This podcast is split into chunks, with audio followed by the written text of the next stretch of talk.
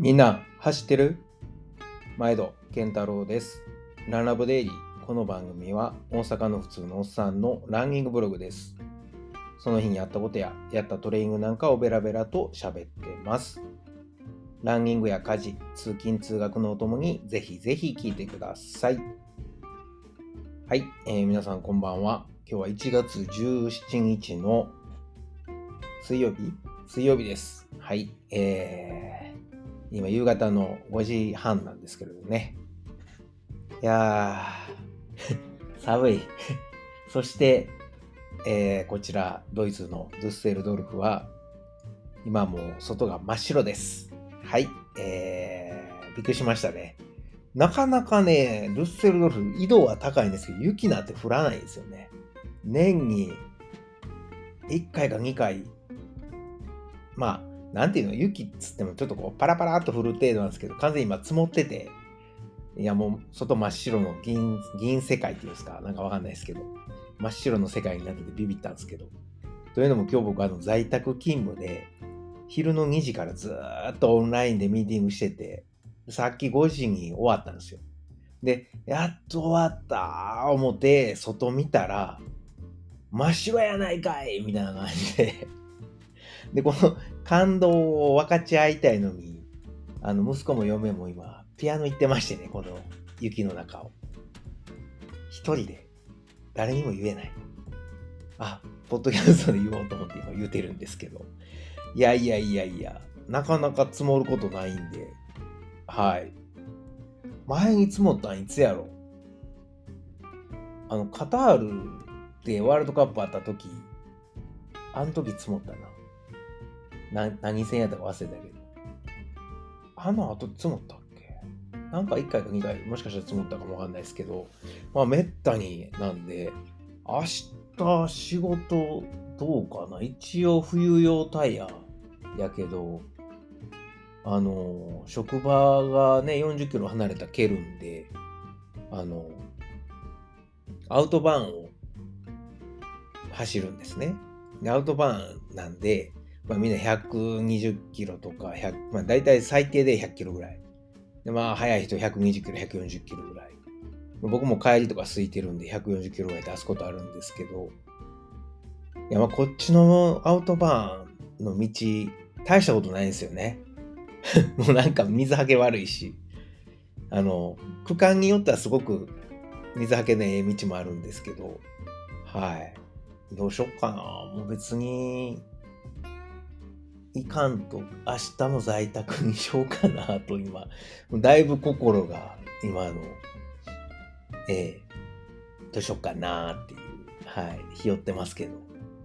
うん、さてさて、えー1月17日ですね。えー阪神・淡路大震災から29年目です。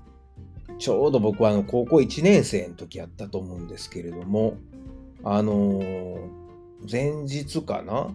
僕サッカー部やったんですけど、サッカー部の試合で、まああの、寒い、えー中試合、僕はレギュラーではなかったんで、まあ1年生っていうのもあって、先輩の応援を、ね、して、ね、練習して、ね、体冷えたんですかね？普段風邪なんてめったにひかなかったんですけど、まあ、なんか、うつ、うつされたのかな？風邪ひきましてね。で、1月の16日からの晩ぐらいからもうずっと風邪で珍しく熱出して寝込んでたんですよ。この話ね、もう何回も言ってるかもわかんないですけど、ほんで17日の朝5時やったかな？にすっごい揺れて。で、まあ、大阪の空足やったんで、そこまで大きな被害ではないですけど、まあ、本棚の門がちょっと落ちてきたりとか、ちょっと物倒れたぐらいで済んだんですけど、タンスとか大丈夫でしたね。マンション7階やったんですけど、まあだいぶ揺れました。ただもう初めは熱出してるから、熱で頭が揺れててやばいな俺と思ってたんですけど、なんか物落ちてるし、本物やんと思って、起きたいけど体が動かないっていうね。はい。で、まあ、あの、家族が起きて、大丈夫かと。で、まあ、当時何を思ったか僕はあの首相なことにですね熱出してうなされとったくせにおおじいちゃん大丈夫かな？言うて、あの、八尾に当時住んでた祖父を心配しまして、電話したけど、まあね、その地震のすぐ後でかからへんみたいなんで、なかなか連絡はつかんかったみたいですけど、まあ、その後、多分もう寝たんちゃうかな？もう多分39度ぐらいあったと思うんで、なんかそんな感じです。だから記憶が、うん。起きてきたらもうテレビの中で映ってる世界がえらいことになってるっていう。で、まあ学校も休みやったかな、当時。どうやったか覚えてないですけど。まあ、はい。えー、29年経って、いや、怖かったですけどね。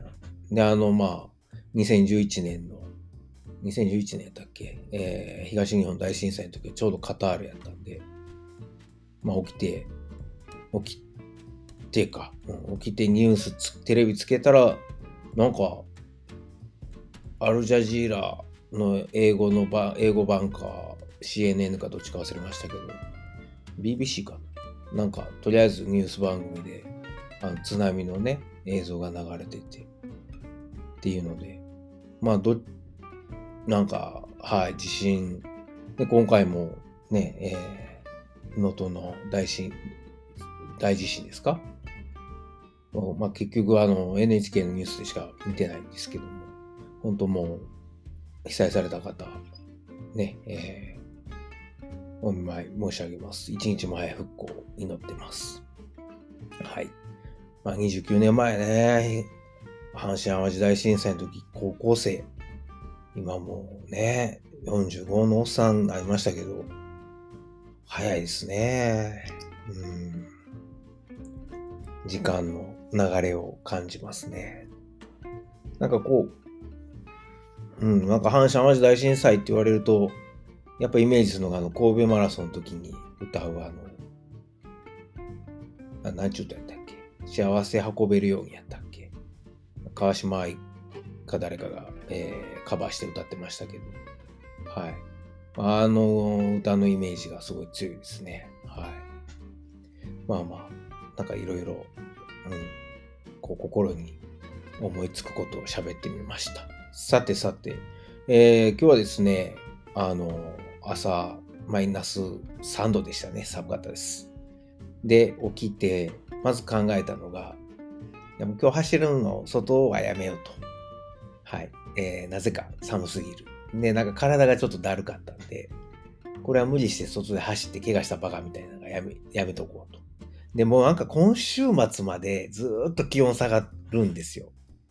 えー、明日もマイナス4度。で、土曜日が一番寒いかな。マイナス9度。最低気温。で、日曜日がマイナス5度で、月曜日から来週からちょっと気温が2度ぐらいに、最低気温が2度ぐらいに上がるみたいなとこで、ちょっとなんかまだ寒波が来てんのかな？知らんけど。はい。だいぶ気温が下がりますね。今朝はだから起きて、えー、息子の弁当のね、ご飯炊いて、食洗機のもん片付けたり、洗濯物畳んで、で、BC エクササイズして、とりあえずジム行きました。えー、ジム着いたんが6時10分ぐらいかな。はい。で、ジムでトレミやったんですけど、今日はもうあの、スピードトレーニングを、えー、しましたね。えー、インターバル走をしたんですけど、トレードミルで、えー、10分かな ?10 分、えー、時速10キロ、キロ6分ですね。で、ウォーミングアップして。で、えー、3分間、時速16キロなので、キロ3分45か。えー、時速16キロで3分。で、時速10キロで3分。で、また、えー、時速16キロで3分。えー、10キロで3分。っていう感じで、これ3セットやって、で、ほんまは5セット行きたかったんですけど、時速16キロで5セットは今の自分にはきつかったみたいで、朝っぱらから体が動かないっていうので、えー、4セット目、5セット目は、えー、時速15.5キロ、えー、キロ3分52ですね、に下げて、はい、落として、えー、やりました。で、えー、6セット目、もう6セット目はもうなんかもうやめとこうと思っててんけど、まあなんか行くぞっていうのでやってんけど、15.5もきつそうやったんで、時速15キロですね。キロ4分にして3分。で、最後3分、えー、じゃあ最後5分か。ゆっくり走って、えー、時速10キロかな。はい。で、走って48分ぐらいかな。のトレーニングでした。はい。いやー、汗かきましたね。めちゃくちゃ。ただ、ジムなんで、まあ、汗かいてもね、全然寒くないし、シャワーもあるし。で、シャワー浴びて帰ったんですけど、帰ってから、まあ、ちょっと、あの、時間経ったら、外軽く走ろうかなと思ってたんですけど、まあ、息子が送ってって、えー、帰ってきたら、なんか、寒いのと疲れたもあって、もういいやと思って、えー、やめました。はい。というわけで今日はもうあの、えー、トレミだけです。で、えー、そこからずっと在宅勤務ですね。はい。で、えー、あ、そっか。で、ちょっと午前中一回デカトロンに行ったんや。というのは昨日デカトロンで、あの、ゼッケンベルトと、それから、あの、ライト、いつも胸ライトかヘッデン、えー、ヘッドライト使ってるんですけど、あの、ベルト型のお腹につけれるライトを昨日見つけたんですよ。で、買ったつもりやったのに、間違って家帰ってみたらヘッデンやったんですよ。で、ヘッデンいっぱいあるからいらんということで、えー、今日持って行って、で、返品したいと。じゃあレシートがないから返品は受け付けられない。てかお金は返せないからクーポンでいいかって言われて、あ、じゃああの、あのお腹のベルトのあのライト欲しいからあれ、あれ、あれちょうだいっつって、あの、交換してもらって、はい、無事に帰ってきました。まあそんな感じですね。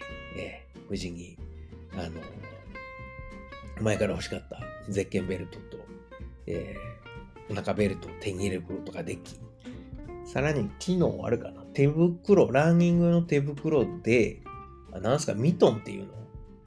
親指以外を上からこう、カバーできる二重に手袋売ってたんで、めっちゃ安かったですね。5ユーロぐらいかな。それも買って、はい。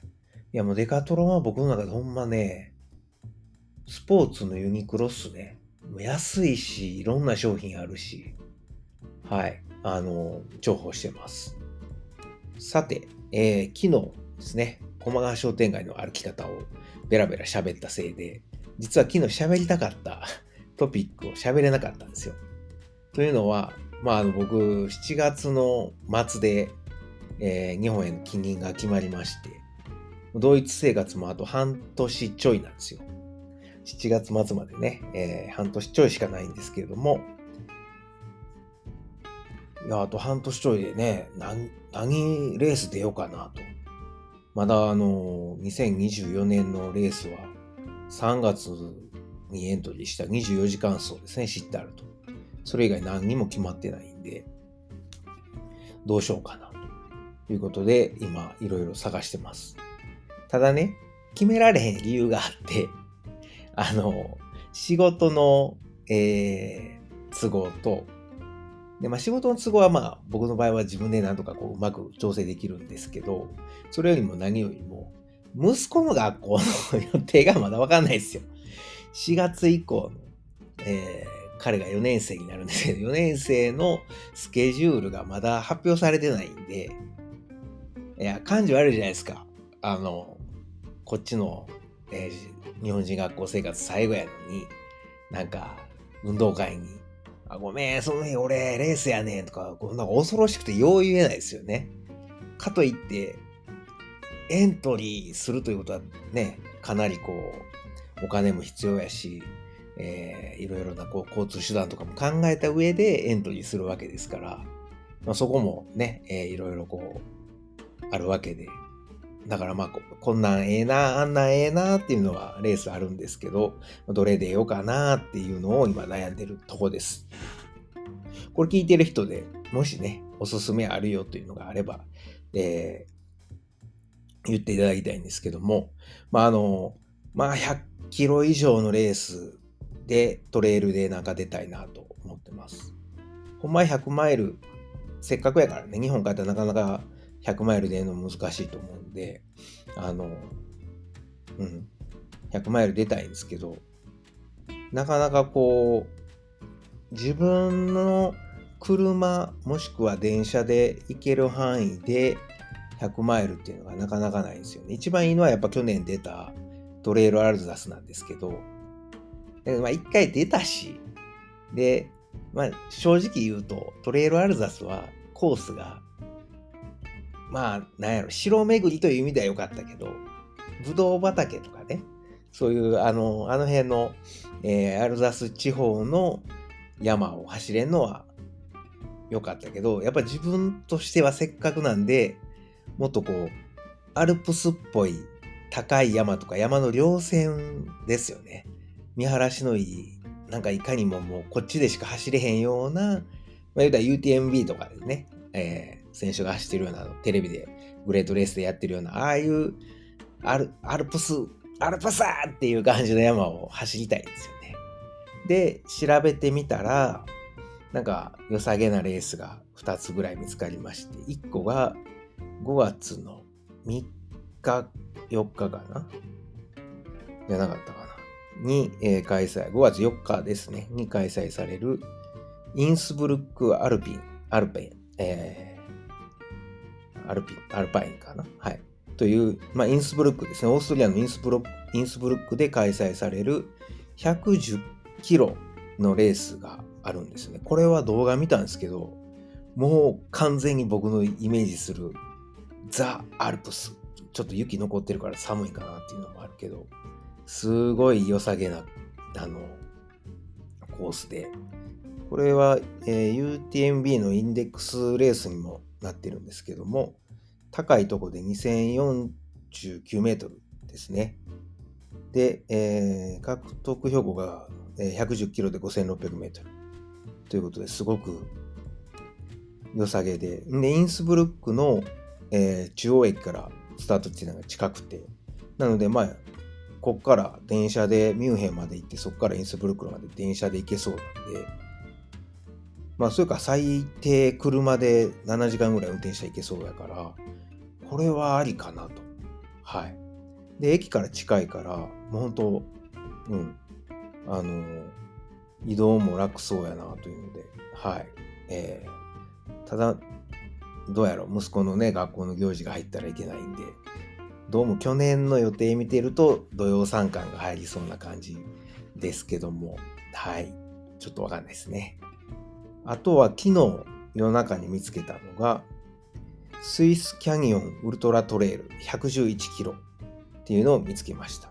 これも、えー、スイスだとかなり遠いから車で10時間ぐらい運転もしくは電車でももう半日以上ですね13時間とかしかも電車も遅れる可能性あるからなんですけどこれこのレースに関してはちょっと近めなんですよね。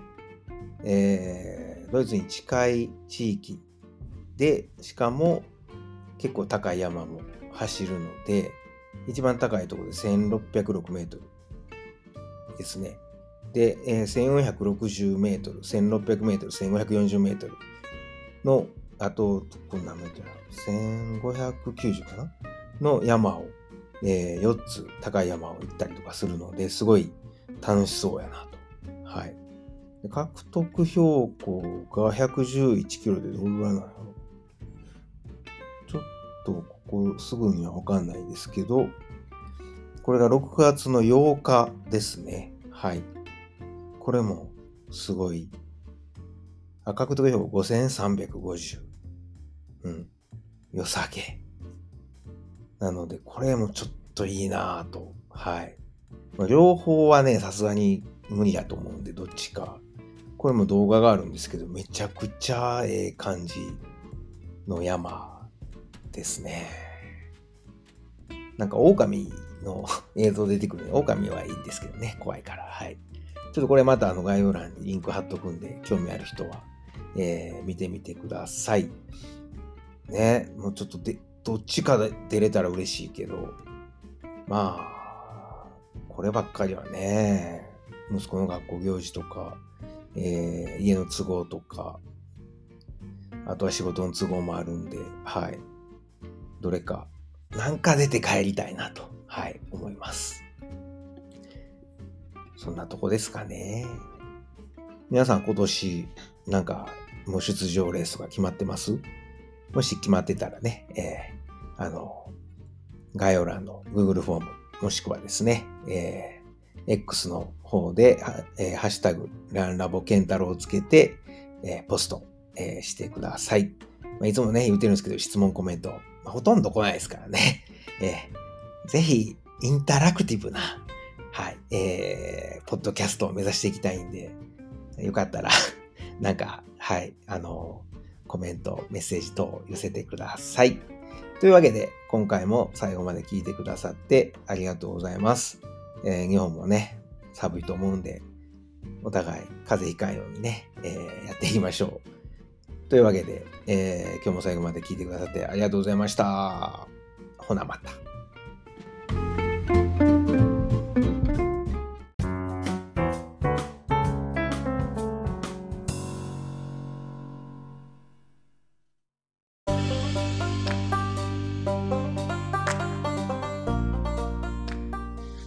今回もランラボを最後まで聞いてくださってありがとうございます。えー、ちょっとここで CM です。ランラボでは、まあ、あのー、放送の中で、放送っていうかね、えー、いつも喋ってますけれども、あのー、自分の実家であるですね、駒川あずま屋、はい、親父とおかんがやってる、えー、大阪駒川いうところでね、やってる、あの、まあ、関東でいうとこの佃煮屋、昆布屋なんですけれども、はい。えー、駒川あずま屋をこっそりですね、親父ら多分知らんと思うんですけども、こっそり応援しております。で、えー、この放送を聞いてくださってる皆さん、もしよかったら、えー、一年に一遍でもいいので、えー、駒川あずま屋をつこたってください。あのー、駒川は漢字で、えー、馬辺に俳句の句って書いて、コマ。で、川は、あの、三本線の川ですね。で、あずまやなんですけど、僕の名前はあーに数に点々であずまなんですが、あの、あずまやの場合はあーに通に点々であずまやでございます。はい。えー、ひらがなであずまやと、えー、通に点々であずまやと、えー、もう一度言います。駒川漢字。あずまや、ひらがなで、通に点々のあずまやで、えー、ググっていただくと、えー、簡単に出てくると思うんですけれども、ちょっとね、古臭いウェブサイトなんですが、こちらの方に商品、情報載ってますんで、よかったらご覧ください。もしくは、えー、この、ポッドキャストの概要欄に、いつもあの、駒川あずまやの、えー、ウェブサイトの URL 載せてますんで、そちらから、えー、見ていただくこともできます。はい。えー、ぜひぜひお使いください。ちなみにおすすめなんですけれども、まあ、あの、えー、駒川ま屋の3枚看板がございまして、えー、松葉塩吹き。これがあの、塩吹き昆布を松の葉のよ,、えー、ようにですね、細かく、えー、細く刻んだものなんですけども、これはもうご飯に乗っけるだけでも美味しいですし、お茶漬けにしてもてもええし、おにぎりに入れてもうても、おにぎりにまぶしてもうても、何にしても美味しいです。パスタにね、入れたり、僕は最近サラダに、えー、かけて食べたりしてます。ええ出し出るんで、おすすめでございます。塩味も効いていい感じでございますので。はい。で、えー、それからですね、3枚看板、2枚目が、ま、まったけ昆布ですね。えー、もう秋の味覚の松茸を一年中楽しんでもらえると。はい。えー、その松茸昆布、松茸昆布、しののめです。まあ、松茸昆布他にもあるんですけど、このしののめは上等な方の、はい、昆布と、で、しの、えー、松茸がですね、でかいんですよ。ごろりとした松茸の、えー、スライスが入ってますんで、間違いなく満足してもらえると思います。この、えー、松茸昆布、しののめ。はい。これもご飯と食べてもいいし、いや、もうこれだけで日本酒、焼酎、ビールいけますね。当てにぴったりです。それから、えー、もう一つがですね、ちりめん山椒でございます。昆布ちゃうやんっていうのはね、さておき。はい。